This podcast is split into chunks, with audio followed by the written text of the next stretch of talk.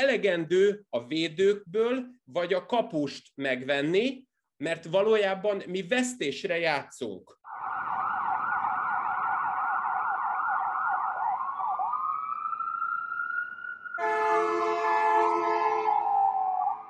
Sziasztok, ez a Tangó és Kes, Bezsonyi Tamás, illetve Böcskei Balázs tovább a 24 pont bűnügyi podcastja. Megkezdődött a napokban az Európa bajnokság, a labdarúgó Európa bajnoksága futball ünnepe legalábbis a futballrajongóké, itt többek között jó magamé, Tamás is egyre többet szed fel a futballnak az ország útjára, egyre több kavicsal szokta járni az útját. Az Európa bajnokságokra nem jellemző az, hogy fogadási csalásokba ágyazódnának, legalábbis, hogy kockázatilag nagyon kilennének téve a fogadási csalásoknak. Ezt azért szükségesre tartjuk megjegyezni, mert nem mindig volt ez így. A 96-os olimpián ott azért az egy-egy mérkőzés, hiszen tudjuk, hogy az olimpiai labdarúgó mérkőzések kisebb presztízsnek örvendenek, ott azért megkínálták a különböző fogadási csalásokban érintettek, ráadásul eredményesen kínálták meg az adott résztvevőket. Talán emlékezhetnek sokan a hallgatóink közül még Campos nevű mexikói kapusra. Na, ő azok közé tartozott, akiket nem sikerült behúzni ebbe a fogadási csalás kérdésében, de kétségkívül 2005-ben valami történt ezen a nemzetközi futballpiac, illetve futball családon belül, hogyha egy ilyen FIFA elnök szavaival éljek, éppen azáltal, hogy az sportfogadás a hagyományos módot illetően már nem csak a mérkőzés végeredményére vagy a gólokra lehetett fogadni, hanem élő sportfogadásról is beszélhetünk, és 2005-ben ez a piac nagyon is megugrott. Tehát amikor a fogadási csalásokról fogunk a Tango és jelen adásában beszélgetni, hiszen egyszer már régi idők fociával foglalkoztunk, így a régi idők bundájával is, az nagyon is modernkori, késő modernkori, tulajdonképpen a globalizáció teszi ezt lehetővé, hiszen egyszerre több dolgot kell vizsgálnunk, hogy miért fut fel ennyire és globalizálódik ez a futballmaffia, vagy bunda maffia helyesebben az elmúlt évtizedekben. Mögötte van ebben olyan száraz tények, mint a kínai gazdaságnak a felfutása. Mögötte vannak olyan sajátos futballon kívüli, de aztán aztán a futballra is óriási hatással lévő folyamatok, mint egy technológiai paradigmaváltás és az állandó digitalizáció, onlineizáció tulajdonképpen. Mögötte van az, hogy az Ázsia, illetve az európai fogadó irodák tulajdonképpen összeolvadnak, mögötte van, hogy az adott klubok az adott országokban milyen bérezésben gondolkodnak, vagy milyen hitelpolitikát folytatnak, és hát még egyszer az élő sportfogadás intézménye, illetve lehetőség, ami mind együttesen hívják életre azt a folyamatot, ami a magyarországi gyakorlatból sem volt idegen, hiszen gondolhattok és emlékezhetek arra rá, hogy 2007, illetve 2009 között végigfutott tulajdonképpen egy bunda ügy Magyarországon. Ez mondjuk 2009. május 1-én egy Kecskemét Reac 5-3-as mérkőzéssel torkolott, az érdemes megnézni azokat a gólokat, Ugye a többek között Kenesei Zoltán nevét szokás, ugye, hiszen a érintettek közül a Bunda botrányban, ő volt, aki a legnagyobb magyarországi karriert, és ez alatt, hogy karrier az kicsit eufemisztikusan fogalmazva, futotta be, akit amikor mentek hozzá helyszínre, akkor 100 millió forint értékű valutát találtak nála, ő egyébként elsődrendűként aztán beterhelésre is került, egy év 500 ezer forintot kapott, két év felfüggesztve. Az 500 ezer azért érdekes komoly büntetési tétel, mert játékosonként 2000-2500 euróval kínálták meg azokat, akik ebben az ügyben részt vettek, és amikor az ő ügyük a bíróságra került, akkor már 2013-ban túl is vagyunk az elévülésén, hiszen a bunda ügy az három évvel büntethető, de egy szemfüles bíró kötelességszegésre keretezte át az ügyet, így öt évre lehetett azt egyébként kifuttatni. Ezeknek a bundabotrányoknak a felhorzsolásának nehézségeiről, az érintettek elkapásáról fogunk Tamásra az adásnak az első felében beszélgetni, aki legendás futballrajongó hírével áll, mint ezt már többször is kiderülhettetek. Tamás, hogy állsz ezzel a kérdésköre? Nem a futballal, nem a bundával, hanem így a kettő együtt találkozásával. Ilyenkor jobban örülök már, amikor nem tartalomfejlesztési menedzserként vagyok bemutatva, hanem egy ilyen finoman meg vagyok kilálva azokkal a lehetőségekkel, amelyek valóban az én esetemben annyira igazak, hogy azokat a köveket, amiket még említettél a bevezetőbe, azokat nem csak, hogy összeszedegettem itt a futball útján vonalán, hanem azokat zsebre is teszem, és néha meg is próbálok ezeknek a súlyával egyébként a folyó mélyére feküdni, mert hogy az én általam látott, illetve ismert világa a futballnak az hozzád képest annyiban is korlátozott, hogy itt a Ferencvárosi kiszögellésből nézve én ezt elsősorban úgy gondolom, hogy egy olyan típusú játék, egy olyan típusú szórakozás és a könnyű pénzszerzés lehetőségének a vágya, ami összekapcsolja a szervezetbűnözést és ezen túlmenőleg a munkahelyi bűnözést a klasszikus gazdasági bűnelkövetéssel, amely rendszerszerűen és szervezeteket felhasználva történik. Tehát valójában egy olyan híd a bunda ügyeknek a jelentős része, amiből sokkal jobban és sokkal könnyebben lehet következtetni az adott társadalmi és kulturális helyzetére az országnak vagy az országoknak. Gondolok itt egyrészt arra, hogy már az elején a 20. századnak megjelennek ugye a bundaügyek, az egyik legjelentősebb az első világháború utáni World Series baseball kupa, amit 1919-ben, október 1 ugye megkezdenek, és ott egyébként a Chicago White Sox-nak a vezető játékosai, akik egyértelműen megtudnák és megtudták volna a korabeli sportújságírók szerint nyerni a bajnokságot, azok végül is inkább a Cincinnati-vel szemben elveszítik,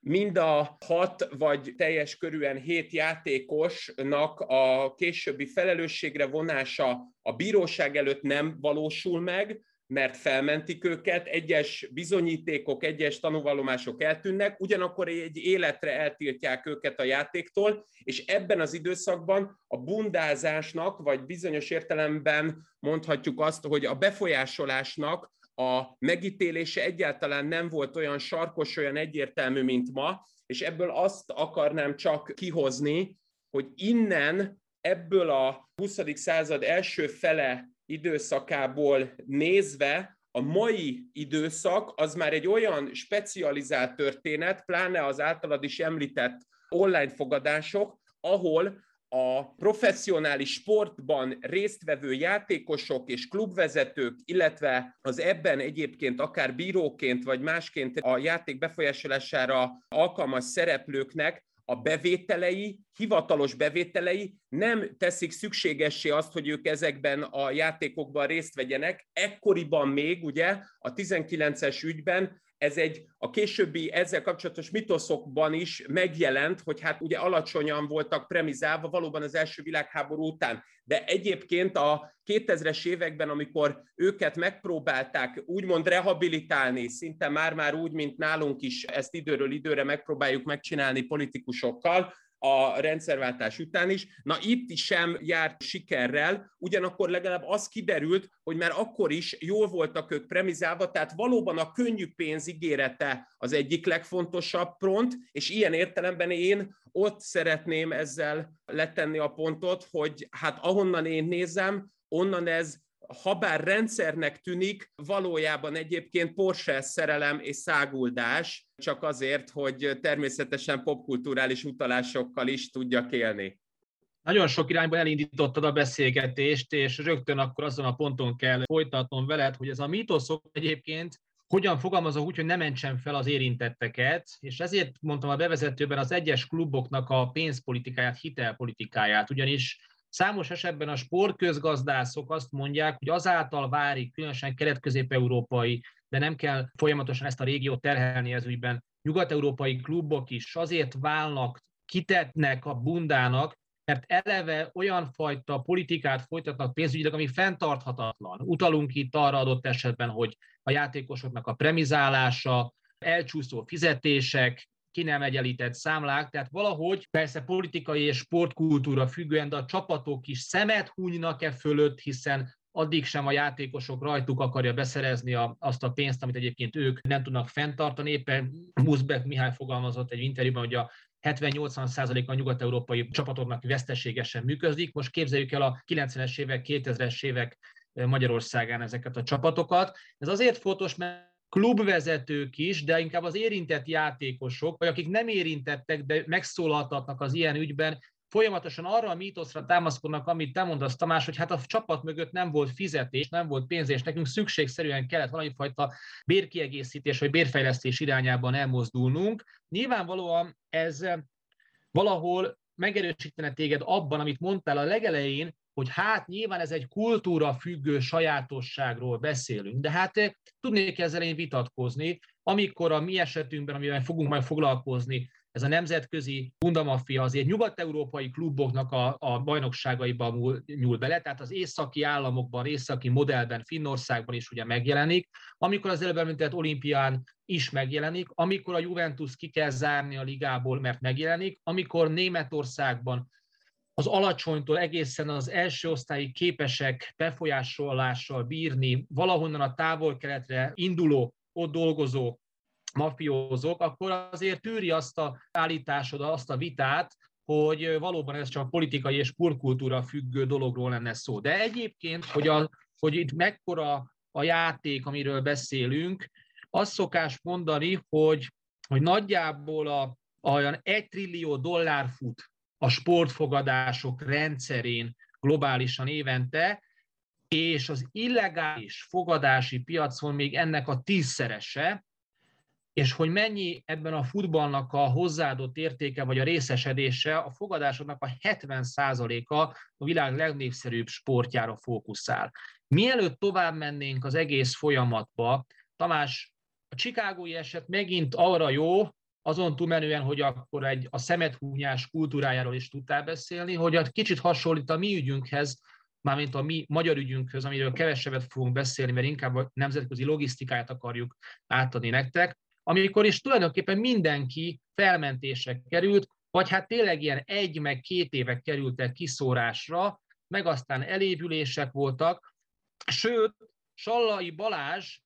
aki a közvetítőnek vallja magát ebben a Reac ügyben, ő maga kapta a legtöbbet, pedig ő kezdett el beszélni, már pedig azt tudjuk, hogy az ilyen bunda ügyek akkor lepleződnek le, leginkább, ha valaki elkezd beszélni. Tehát nem egy darabolásról beszélünk, ahol meg annyi nyom van, amin el tud indul a hatóság, hanem ez mind a régi korok bundázásai, mind a modernkori, késő modernkoriban az a jellemző rá, hogy itt, ha valaki nem beszél ki, akkor egyáltalán nagyon nehéz is tudni ezekről az ügyekről. Jól értem én ezt a dolgot, vagy egy kicsit, kicsit hogy is mondjam, túl misztifikálom ezt a bundázást, és ha akarunk, akkor ott azért bele lehet nyúlni a rendszerbe. Szerintem nem lehet belenyúlni a rendszerbe. Részben azért nem lehet belenyúlni a rendszerbe, mert az, amit mi látunk, és az, amiről mi beszélünk, az a jéghegy csúcsa, az valójában egy olyan része a történetnek, ami azért kell, hogy így történjen Chicago White Sox-nak a nagy kupavesztésétől kezdve a mai napig történjen, mivel a legfontosabb és az egyedül elévülhetetlen kérdés az az, hogy mindezt hogyan tudod marketing és média kompatibilisen bemutatni a 20. század elejétől kezdve az összes ügyen rajta tartották a kezüket. Az említett már White Sox-nál Arnold Rothstein, aki egyébként egy kajak mafiózó bűnöző volt, a White Sox klubigazgatójával együtt azért fizetett óriási pénzeket, hogy jó védőügyvédei legyenek a játékosoknak. Miért? Azért, mert nem szabad a bizalmat elveszítenie a nézőközönségnek, a fogadó képes keresletnek arra, hogy a játékot élvezzék, és pláne arra fogadjanak. Ebből a szempontból azt tudom mondani, hogy az online piacon is, ugye itt, amiről mi fogunk majd beszélni, abban még inkább kiderül, hogy egy világfaluvá válunk, és ugye itt a Malájkupa, egyáltalán a, az ázsiai játékos vásárlások, de még inkább befolyásolásokból az derül ki szerintem, hogy azoknak a szereplőknek, akik mondjuk most a Kutasi Robert, akkori Reac klubigazgató mellett ugye a, ugye a Salait említetted, aki azt mondta, hogy hát maga a a, a klub vezetése is ilyen értelemben beleszólt. Az emblematikus Honvéd elleni meccs előtt az öltözőben a minden héten háború Al Pacino filmjét idéző motiváló beszéd helyett egy sajátos más motiválásra vetemedett, és próbált befolyásolást tenni. Én csak annyit mondanék ezzel, hogy ez, ezek mind minimális, kis volumenű történetek ahhoz képest, amit a Maláj kupa mond, azhoz képest, amit egyébként az ottani Kurusami, szingapúri bundázó, vagy akár Dantán becenévre hallgató Tanserteng lóverseny bookmakertől tudunk, és ilyen értelemben... Ki tudnád a... még egyszer mondani? Ki tudnád még egyszer mondani? Nagyon nehezen egyébként, de valóban érzem azt, hogy bele tudok habarodni én is a Csiszár Jenőbe oltott Jáksó László problémakörbe, de Tanset Eng, de Dantan becenévre hallgatott az utóbbi, és amúgy egyébként pedig meg kell jegyeznünk Vizon Perumált is, aki szintén az egyik ilyen nagy befolyásoló volt. Ezekből a nevekből most a, a hallgató nem feltétlenül fog közvetlen következtetésekre jutni. Egy valami fontos, ezek az emberek az ázsiai, a szingapúri piacot befolyásolták, itt sokkal nagyobb pénzek forogtak, mint ami az általunk látható európai területen megjelentek, én ezzel kapcsolatban csak egy valamit szeretnék mondani. Wilson Perumálnak a vallomásai alapján, aki azt mondta, hogy amiket itt elveszített, de még inkább nyert az ázsiai piacon, azokból egy része játékpénzként az európai játékos vásárláshoz, de még inkább az ottani bajnoksági meccseknek a fogadására, hát ez ilyen csak valami fajta feltét volt, valami fajta torta feltét, úgyhogy azt tudnám mondani, amit a Sicario-ba Benicio del Toro, Emily Bluntnak a nyomozónak ebből az egész ügyből amerikaiként egy szót sem fog érteni. Azt akarja tudni, hogy hogy működik az óra. Először figyelje, hogy hogy járnak a mutatók. Én ezt a problémát látom egyébként itt is, amikor Sallai Balástól eljutunk Malajziáig. Igen, igen, igen, azt meg kell jegyeznünk, ugye az általad említett Kutasi Robert, ugye a korban ugye a elnökli a reacót, az ő esetében ilyenfajta ítéletre, amit a, említettek, akár a Salaira vonatkozólag ugye nem került sor, ugye ő öngyilkos lett, amikor a reakció ügy kipattant, talán csak arra akartál utalni, hogy az ügyészségi dokumentumokban Kutasi Robert, mint egy résztvevő van ebben a, ebben, az, ebben a dokumentumban keretezve, megjelölve, de rávonatkozó, miután Lévin elhunytról beszélünk, tehát ő, a, ő az eljárásban ilyen értelemben ugye nincsen bevonva. Utaltál itt a maláj és kérdése. Egy olyan országokról beszélünk, ugye amikor arról beszélünk, hogy Ázsia, ahol a Fülöp-sziget kivételével betiltott mindenhol a szerencsejáték, ellentétben irgalmatlan módon pörög ugye az illegális fogadás, és ezért mertem egy kicsit ilyen konyha gazdaságtörténész tenni a felvezetőben, hogy a kínai gazdaság felívelésétől ez a folyamat nem független, éppen attól a folyamattól, hogy Kínában rengetegen gazdagodnak meg ilyen-olyan úton, és egyszer ezt a pénzt valahogy el kell csettinteni. Tehát igazából azt kell mondanom itt, hogyha itt tüntetések vannak különböző egyetemek tükrében, azt kell mondanom, hogy Kína ilyen értelemben is pörgeti a nyugatot, a szónak abban az értelemben, hogy a kínai piacokon Szingapúr, Indonézia, Malázia, ott elsősorban ez, a, ez, a, ez az egész fogadási szisztéma megjelenik. Igazából azért, mert ezekben az országokban, régiókban a hatósági ellenőrzés, a, a lekövethetőség az jóval inkább megoldatlan.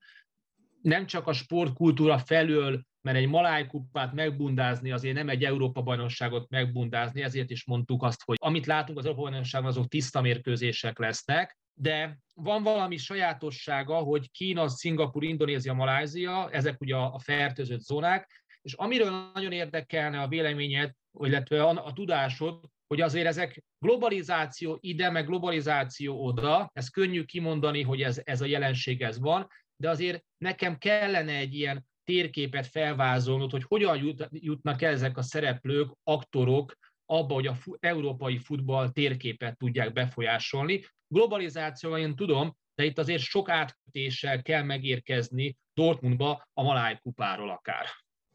Hát ez valóban egy több összetételes történet, és nyilván nem könnyű összekötni így világokat szinte már-már a lehetetlent idézi, mert egyfajta tényleg egy bábeli zűrzavar, de hogyha megpróbálunk erre valahogy lehetőséget kanyarítani, akkor lehet, hogy a Wilson Rai Perumállal érdemes kezdeni, aki ugye Szingapurban a 80-as években az ottani Besár stadionnak a lelátóján előszeretettel ücsörgött. A változatosság kedvére egyébként ő is korábban helyi bajnokságokban futballozott, tehát játékos volt, éppen emiatt látott bele, és ezzel megint csak azt szeretném megerősíteni, hogy itt azok az emberek, akik forgatták nem csak a tőkét, hanem az embert is, azok alapvetően azért tudták ezt megtenni, mert helyzeti előnyük volt, belső tudásuk, és ez egy alapvetően ugyanúgy zárt világ ilyen értelemben a sport, mint a, most talán meg fognak kövezni sokan, mint amilyen remélhetőleg, legalábbis a mafiózók számára remélhetőleg a maffia is, nem szeretnek kifelé beszélni, és ez egyébként teljes mértékben érthető, és mondom ezt úgy, hogy amúgy egyébként a, a jagellók sem feltétlenül szeretik egymást fölhorzsolni, és ugye nyilván az általad is említett Sallai sem kapott csak meleget, miután ilyen értelemben megszólalt, de tehát a Perumára visszatérve, ugye itt ez nagyon fontos az általad is említett Szingapúr és kínai történet, ugye itt a Szingapúrnál az van, hogy ott a, ebben a jelen beszárban a, akkor a japánok a második világháború után kialakítanak egy fogolytábort, ott szétválasztották akkor a helyieket a kínaiaktól, és a későbbiekben mégis a szingapúriak egyre inkább az, ahogy te magad is mondod, a kínaiakat tekintették mondjuk úgy, hogy ideáltipikus vezetőknek és szereplőknek, akik ahhoz hasonlóan tevékenykedtek, mint az én gyerekkoromban, kint a, a 15-be vagy adott esetben a Józsefvárosi piacon, ugye nem használtak soha a széket, mindig googoltak, én ezt nagyon szerettem. Egyébként ezt a saját emlékeimben túlmenően csak a jó reggelt Vietnámban lehetett még látni, noha ott egyébként értelemszerűen nem ez a dél-ázsiai nemzetiség szerepel, de van egyfajta nagyon komoly nyugodtság, ezt megemlíti egyébként nagyon sok ilyen whistleblower, olyan adatokat, belső adatokat szolgáltató bookmaker is, akik azt mondják, hogy hát a kínaiaknak ez a teaszürcsöléses, finom ecsetkezelésű viselkedése is segítei azt, amit te magad is mondasz, és egy korábbi adásunkba még Salát Gergővel ugye beszéltünk mi a kínai gazdaságnak arról a liberalizációjáról, ami a 70-es évek vége, 80-as évek elejétől jelent meg, főleg a dél-kínai tengerhez közeli, azzal határos tartományokban, és ilyen értelemben az általad említett tőke az sok esetben onnan is tudott jönni, és én pedig ennek a kulturális hátterét mondanám, amennyiben ez egy alapvetően olyan szervezettség, amiben úgy látszik a jelenlegi bírósági és hatósági anyagaink alapján, hogy a szingapúriak megpróbálták ezt eltanulni. És a, a Pál becenevű Rajendran Kurusami bundázó, aki a Maláj kupán ugye egy komoly irányító szerepet látott el, a Perumál is tőle sok esetben tanult, azt lehet mondani, hogy ez a hát érdekes módon és nyilván idézőjelben értelmezett kistigrisekből származó személyek azzal tudtak szerintem kihasítani maguk számára egy töbletet, hogy megtanulták azt, amit a kínaiak sokkal jobban és sokkal konkrétabban, de a mindenfajta látszattevékenység és mindenfajta nagy hírverést eredményező befolyásolástól mentesen csinálnak. És ilyen szempontból ők egy friss tanulók voltak, akik szerintem túllépték a saját határaikat nagyon tetszett, ahogyan most beszéltél, mert egyrésztről tényleg a bundára jellemző, rejtélyes módon, szinte már, már hozzáférhetetlenséggel írtad le az egésznek a, a, a genezisét, de számos kérdést ezáltal nyitva is hagytál. Ugye mire gondolok? Ugye maga az egész folyamat az mégiscsak úgy történik, hogy van nekünk egy emberünk bármelyik országban, képzeljük el, hogy ez nem a Maláj kupa, hanem mondjuk egy magyar bajnokit kell elképzelnünk a valamikori időkben, ül a lelátón egy ember, aki tulajdonképpen folyamatosan követi az online fogadásoknak az ocváltozását. Ha minden jó, ugye, akkor ugye be vannak a szervezve a csapatok elvileg, hogy éppen nem is kell az egész csapatot megvenni, középpályás csatát nem érdemes megvenni, hiszen nem azok a kulcs pozíciók, és azok eleve veszélyesen teljesítenek, és az egész csapat megvétele sem szükséges, és a helyszínen ülő ember valamilyen kevésbé metakommunikációs, hanem nagyon egyértelmű jelzésekkel jelez a lelátóról az érintetteknek arról, hogy ezen az online fogadási piacon az egyes tételek, utalunk mondjuk arra, hogy a 80. percben esik-e még büntetőből gól, vagy éppenséggel mondjuk hány gól esik a mérkőzés egész alatt, ahogy változnak az otcok, ennek megfelelően az osztalékok, ő folyamatosan ad információkat arra vonatkozólag, hogy hogy és miként alakulnak ezek a szempontok, és mi, mi lenne a teendő a pályán lévőknek, hogy értsék a hallgatók egy átlagos Premier League meccsen nagyjából 50 ezer font, tehát ez ilyen jóval több, mint nem is tudom, 18 millió, 19 millió forint körül lehet az, amit nem egy meccsre, hanem egy klikkelésre fel lehet tenni. Most képzeljük el, hogy ha itt változnak az osztalékok és az otcok a mérkőzés alatt, akkor ezek tulajdonképpen mekkora pénzforgás lehet egy meccs alatt tenni. Na most az, ami nekem hiányzik, Tamás, az az, hogy az említett Perumál, és amiből nyilván több is van, azok hogyan kerülnek kapcsolatba a, ezekkel a lokális emberekkel. Tehát hogyan lesz itt a maláj, indonéziai, szingapur, kínai világoknak egy olyan embere, aki ott ül egy magyarországi lelátón, akár ifjúsági mérkőzésen,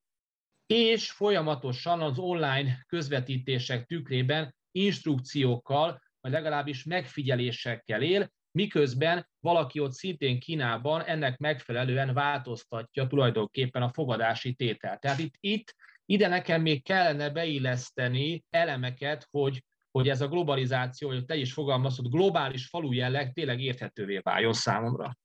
Én ennek az elindításához a változatosság kedvéért megint egy popkulturális utalással kezdenék hozzá, mégpedig a Dró című sorozatból Prisbileszki nyomozóval, akit miután kivonnak a rendőrség kötelékéből, mert elég komoly balhékat követel, középiskolai tanárként is szembesül a problémákkal, amit Baltimore városa okoz, de addigra már egy családapai tevékenységbe próbál belekezdeni feleségével, nézi a meccset egyébként, egy amerikai foci meccset néz vasárnap délután teljes nyugodtságban, az asszony pedig a változatosság kedvéért, ugye, hogy ezt mondani szokták, ha meg akarod tudni, hogy mit szeretne a feleséged, ülj le 5 percig újságot olvasni, ő is ennek a szellemében elkezd igazából foci meccset nézni, és próbál a felesége kapcsolatot találni vele, megkérdezi, hogy hát ki áll nyerésre. Erre ő azt mondja, hogy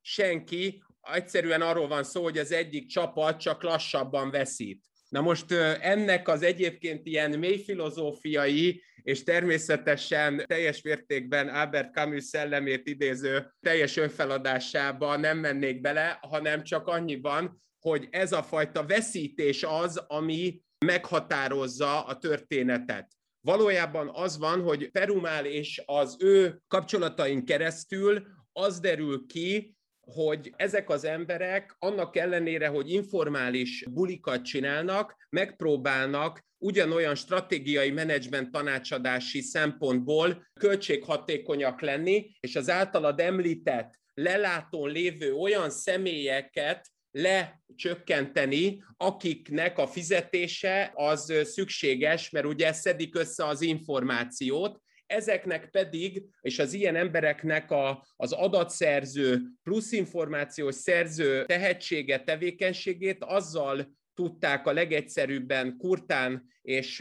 egyfajta ilyen nagysándori gordiuszi csomó átvágásához hasonlóan megszüntetni, hogy azt mondták, hogy elegendő a védőkből vagy a kapust megvenni, mert valójában mi vesztésre játszunk. Ha meg tudjuk oldani azt a hátsó sorfalból ilyen értelemben, hogy akár a kapus, akár egy-két védővel picit több gólarányt tudunk elérni, és az áteresztő képessége ennek a sajátos tésztaszűrőnek az működik, akkor kidobott pénz nem csak a lelátón ülő információ beszerző embereknek a tevékenysége és premizálása, de a legköltségesebb és haszontalanabb csatároknak és középpályásoknak a megvétele. Tehát azt tudnám mondani, hogy ezek az emberek már a legelején azzal szembesültek, hogy minél kevesebb embert vonnak be, akiket ők maguk közvetlenül premizálnak, inkább a konkrét csapatnak is csak bizonyos játékosait, ilyen értelemben egyfajta belső konspirációt is megvalósítva, amivel ugye elő lehet idézni és fenntartani azt, hogy a csapat teljes tagsága, ilyen értelemben a klubvezetősége is akár ne legyen tisztában a játéknak a befolyásolásával, és ezt pedig rendszerszerűvé téve, hát minimális költségbefektetéssel a legnagyobb hasznot tudják elérni. Ja, a perumálóknak ugye volt egy nagyon nagy sajátosságuk, amiket az ember megtapasztalt akkor, amikor hirtelenjében magyar játékvezetőket is látunk működni olyan mérkőzéseken, amely mérkőzéseket láthatólag nem a sajátos versenyrendszerben alakítanak ki, tehát nem egy Európa bajnoki selejtezőről beszélünk, egy UEFA, helyesen ugye ma már Európa Ligáról beszélünk selejtezőről, hanem egy ügynökség tulajdonképpen, vagy egy mérkőzés szervező ügynökség, mondhatnánk, hoz létre mérkőzéseket, egy Bolívia, nem tudom, Ekvádor mérkőzést, megszervezi az egész meccsnek a körülményeit, a stadiontól kezdve a sajtókonferencián át minden játékvezetőket, ez a kult szereplő, hiszen innen indultam el, játékvezetőket is bevonva, tehát tulajdonképpen elintézi azt is, hogy rákerüljön a FIFA-nak adott esetben a rendezvénynaptárára, nem rendezvény, eseménynaptár, tehát elismert válogatott mérkőzésnek fog számítani ez majd a statisztikát, illetve a sportkönyvek szempontjából, és ami legalább ennyire fontos, hogy ezen a ponttól felkerül aztán a fogadóirodáknak az eseményére is, tehát a Perumálhoz hasonló figurák megszerveznek mindfajta ügynökségek, nemzetközi mérkőzéseket, nemzetek közötti összecsapásokat, annak egész staffját tulajdonképpen lemenedzselik, ezt követően azok a mérkőzések felkerülnek az online sportfogadás rendszerében, és onnantól kezdve már az egyik csapattal kell tulajdonképpen azt a boltot elintézni, amely bolt ugye utána a fogadást, ami megjelenik ugye a, a megfelelő otcokat és a megfelelő kimeneteket befolyásolja, hogy te is utaltad, már rég nem az 1x2-es szisztémát játszák alapvetően Ázsiában sem, hanem sokkal inkább érdekesebb, nagyobb pénzt hoz a góloknak a száma, annaknak a bekövetkezte, hogy mikor következik ez be, azok aránya, sárga, illetve a, a piros lapok, és ami nagyon fontos, hogy ezeknek ugye a változása, tehát ezek, hogy hány gól lesz a mérkőzés, milyen a sárgalapok, ezeketnek ugye az osztalékváltása is folyamatosan változik, tehát ezért kell követni online, és ezért kell valamiféle jelzéssel valahogy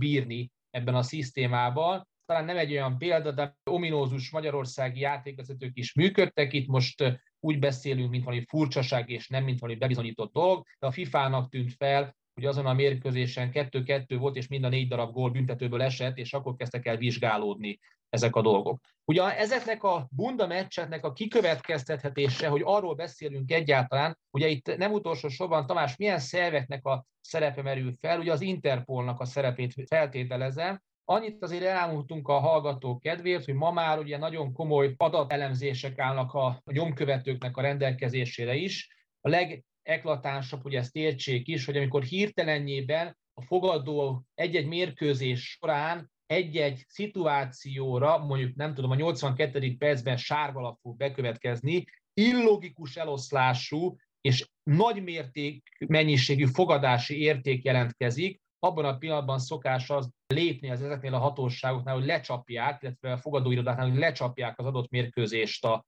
a, az események körül, mert valószínű, hogy az ott egy befolyásolt mérkőzés. És akkor a kérdésem, Tamás, ez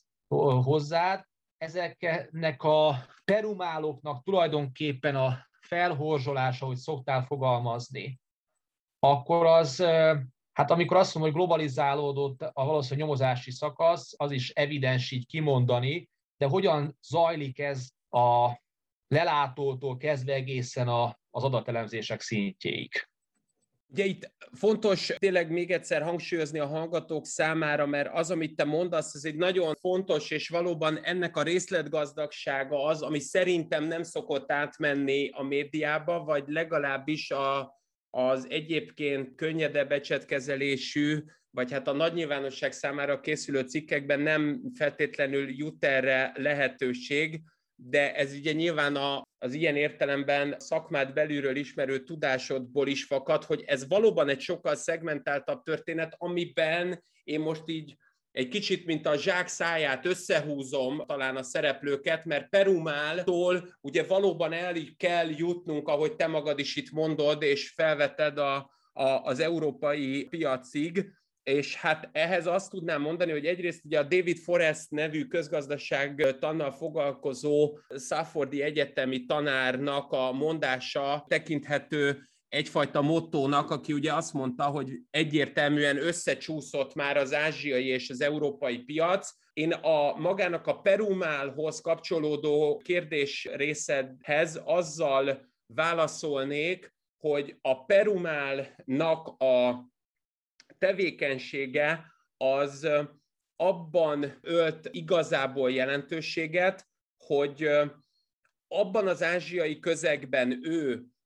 lényegében, mint szingapúri tevékenykedik, pár ugyan szingapúri, ha valaki Ázsia kutató, és ha véletlenül Salád Gergő hallgat minket, akkor fontos megjegyezni, hogy ilyen ember nincs, tehát ott élnek malájok, szingalézek, filippinok, tájföldiek és kínaiak, tehát már ott van egy nagyon komoly ilyen kulturális distinkció és gazdagság, és ilyen értelemben egyfajta átváltási arány, de ugye Perumál volt az, akinek a vallomásaiból és tevékenységéből tudjuk, hogy egyre inkább elkezdett érdekelődni az európai piac felé, és ezt pedig azzal szeretném aládúcolni, hogy szerintem továbbra is az igazi étszezgéberek a kínaiak, akiktől ahogy beszéltük korábban, a szingapúri közeg eltanulta, és magára értelmezte ezt a szerepet, és azt látom én plauzibilis magyarázatnak, hogy azért kezdtek el Európa felé nyitni, mert ugyan kisebb piac, de ez a mi homokozónk tud lenni, mert hogy a kínaiak nagyon is elvannak a saját közegükben, területükben. Ugye még annó Demszki Gábor is szerette volna hogy őket bejegyezzék, ugye, mint kisebbség, csak hát ő, ők, amikor meglátogatta őket a Józsefvárosi piacon, ők szóltak, hogy hát barátom, mi vagyunk a többség. Na most ilyen értelemben ők nem vágynak erre a fajta érdeklődésre Európa irányában, és azt gondolom, hogy itt ez a közvetítő kisebbség, ami a szingapúriaknak ebben a gazdagságában öltestet, az áttevődött Európába, és ilyen szempontból lényeges egyrészt Perumának tevékenysége, de még inkább a Planet Win 365, mint európai fogadóiroda, amely ekkor a 2010-es években hát több milliárdos forgalmat bonyolított. Ugye ez egy olyan osztrák bejegyzésű cég, ami először Olaszországban kezdett tevékenykedni, ugye nem véletlenül már a magyar bundabotrányjal foglalkozó adásunkban is beszéltünk Koltai Robertről és az ő kabaré jelenetéről, a Totó királyról, ugye nem véletlenül választották Koltai Robertet ugye ennek a szerepnek a eljátszására, ugye mondta is a a, az ottani kabaré jelenetben, hogy miattad egyébként ugye nincs magyar meccs a Totóban, úgyhogy az olasz csak Pertinivel tudunk pár üzletelni, tehát az, ez a Planet Win 365, arra akarom ezt kihegyezni, hogy Perumál elkezd érdeklődni, és nyilván ilyen értelemben az ázsiai szereplők, kistigris szereplők érdeklődni. Itt létrejön egy európai közeg is, amelynek az ő közvetítő kisebbségi tevékenysége, vagy kisebbségként való tevékenységét a pedig nagyban befolyásolja és nagyban meghatározza ez a cég, amely Olaszországból nagy nehezen azért átkerül egy ideig Bulgáriába, Szófiába, és akkor itt van egy történelmi pont, amikor meg kell neveznünk egyébként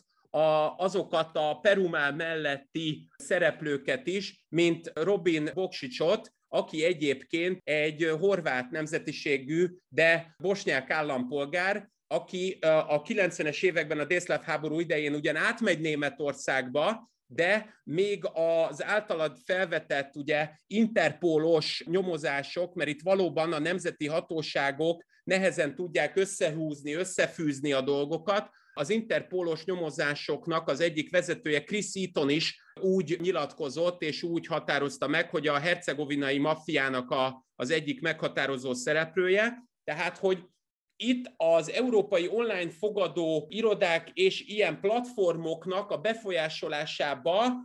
ezzel a szingapúri közvetítői kisebbséggel a délszláv csapatok meg tudnak erősödni, kapnak egy gellert, kapnak egy lehetőséget arra, hogy szépen Mandinerből a, az olaszoktól kimozogva Magyarországon át egészen ugye Finnországig feljussanak nem csak a vágyott Nyugat-Európába, hanem a általunk is mindig emlegetett skandináv modellt egy érdekes aspektusban mutassák meg. Ezt csak azért szeretném fölhozni, mert itt már az általad korábban említett Sallai, mint aki ugye beszélt a magyar helyzetről, itt Robin Boksics is egyébként beszél egy Josip Fehérvári nevű e-mail címről az Interpolnak, és ezek azok a dolgok, amikor meg már azt szeretném mondani, hogy vannak olyan whistleblowerek, vannak olyan informátorok, akik egyébként a saját közegükből, focista közegükből kibeszélnek,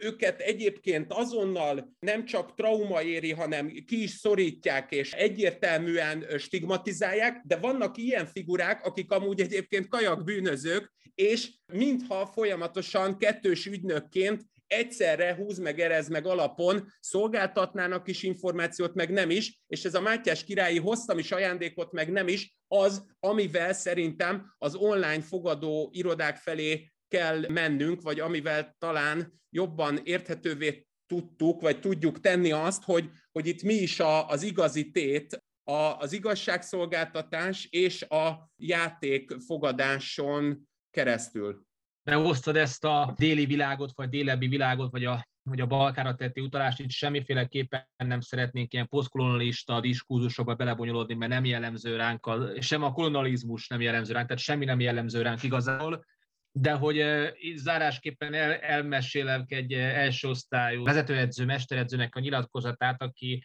nem fogom megnézni, hogy melyik bajnokság, mert ki fogják találni, kiről van szó, és nem szeretném keleten helyzetben hozni, mert kevés edző, edzősködött abban az országban, és érte sikereket, és mindig mondta, hogy abban az országban az nyeri a bajnokságot, aki otthon a legtöbb meccset nyeri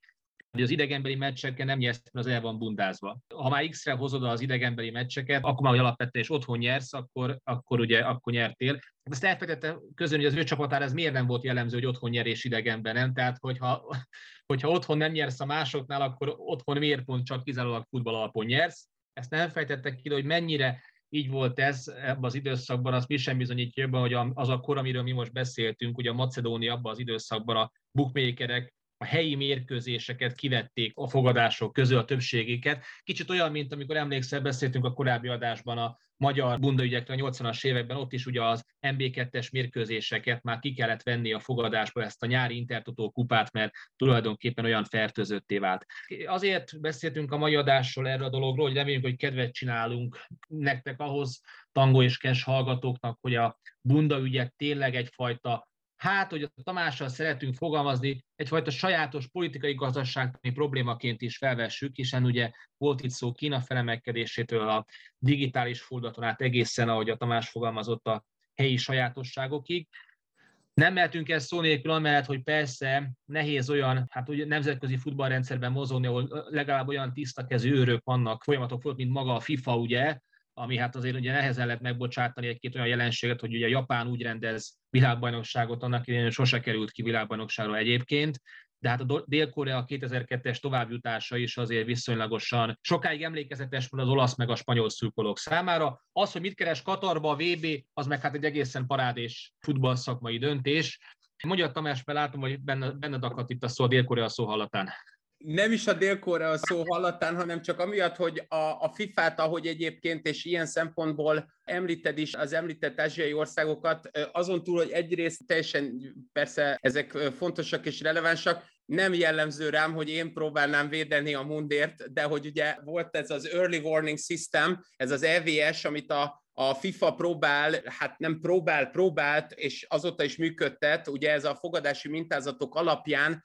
a gyanús mérkőzésekre utaló jelekből következtetni, és ezzel lényegében megelőzni azt, hogy további bunda gyanús ügyek legyenek. Erre nyilván már miközben egyébként mondom, és az egyértelműen szebb fogsorú mosolyod alapján látom, hogy eszembe is kéne jusson az, hogy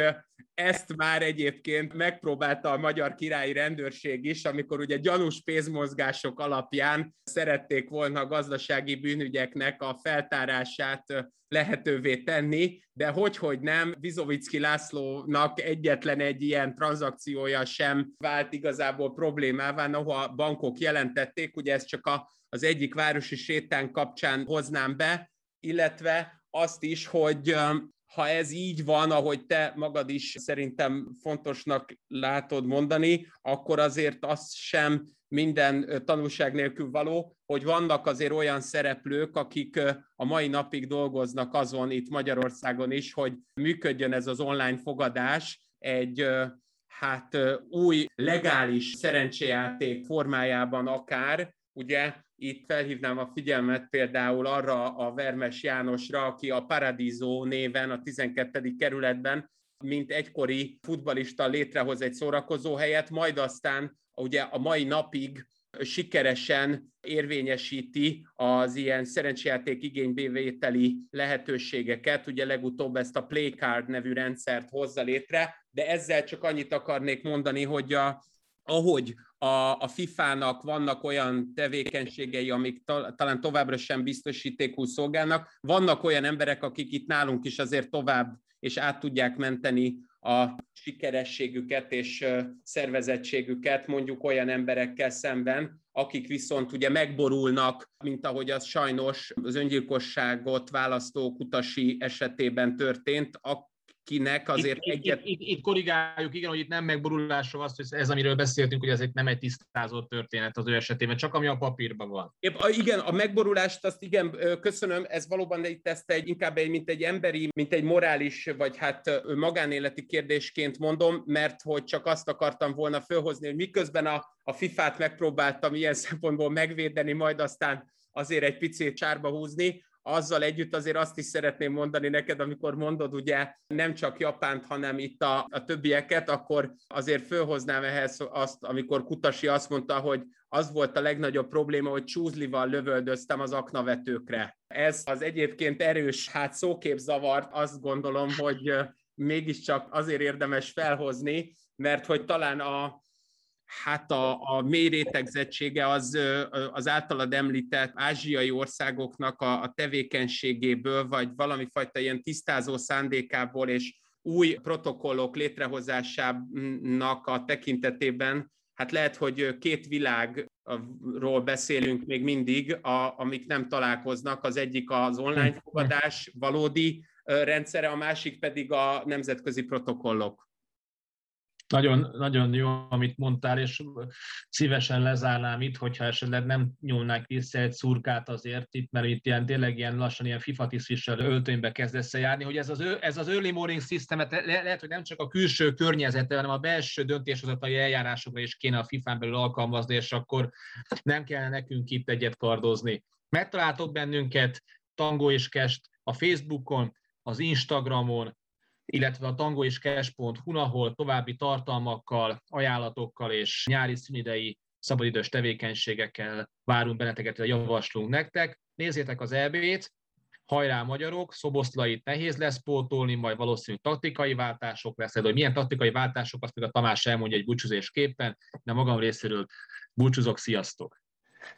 Sziasztok! Szerintem a legfontosabb taktikai váltás az abban fog testet ölteni, hogyha sikerül túlléptünk azon, hogy saját magunkat ne akarjuk megmagyarázni, mert akkor, amikor megpróbáljuk megmagyarázni a, a saját tevékenységünket, azok hát kevéssé sikeresek, úgyhogy én abban reménykedem, hogy a szakkommentátori vonalról ez egy kicsit ki fog fáradni, és visszakerülünk abba az időszakba, amikor még Vitrai Tamás próbálkozott ezzel a kicsit keresemére jellemző József Attila versmondásra karába és így egy, egy-két labdarúgó nevét szépen sorolva, akiket egyébként is látott a nagy érdemű a képernyőn, és gól. Ezzel az egyszerű Pilinszki négysorossal dolgozunk, mert akkor talán, és ha ezzel a szakkommentátori résszel picit kimozgunk, és ezt átadjuk a celebeknek a lehetőséget, hogy másról beszéljenek, akkor lehet, hogy nem is lesz akkor a probléma a kocsmáknak és vendéglátóhelyeknek, a vezetőinek a, abban a problémának a megoldásában, hogy ne üvöltsenek nagyon, és a felettük lakó özvegy Weinberger Rudolfné is nyugodtan tud aludni, és lehet, hogy mi sem leszünk jobbak, de legalább békésebben élünk ez lenne szerintem muszáj a visszavennem a szót, muszáj visszavennem a szót, hogy a Tamás milyen taktikai elemeket és változtatásokat mondott ebben a pár percben, az infókukat tango és cash.hu-ra, vagy Facebookonkon az adás alatti posztban várjuk a megfejtéseket, ha más nem, akkor a Márko Rosszinak is el kell ezt küldeni, mert itt valamit nagyon olyat hallottunk, amit, ami nagyon megfejtetetlen, de nagyon fontos. Köszönjük a figyelmet! Szervusztok!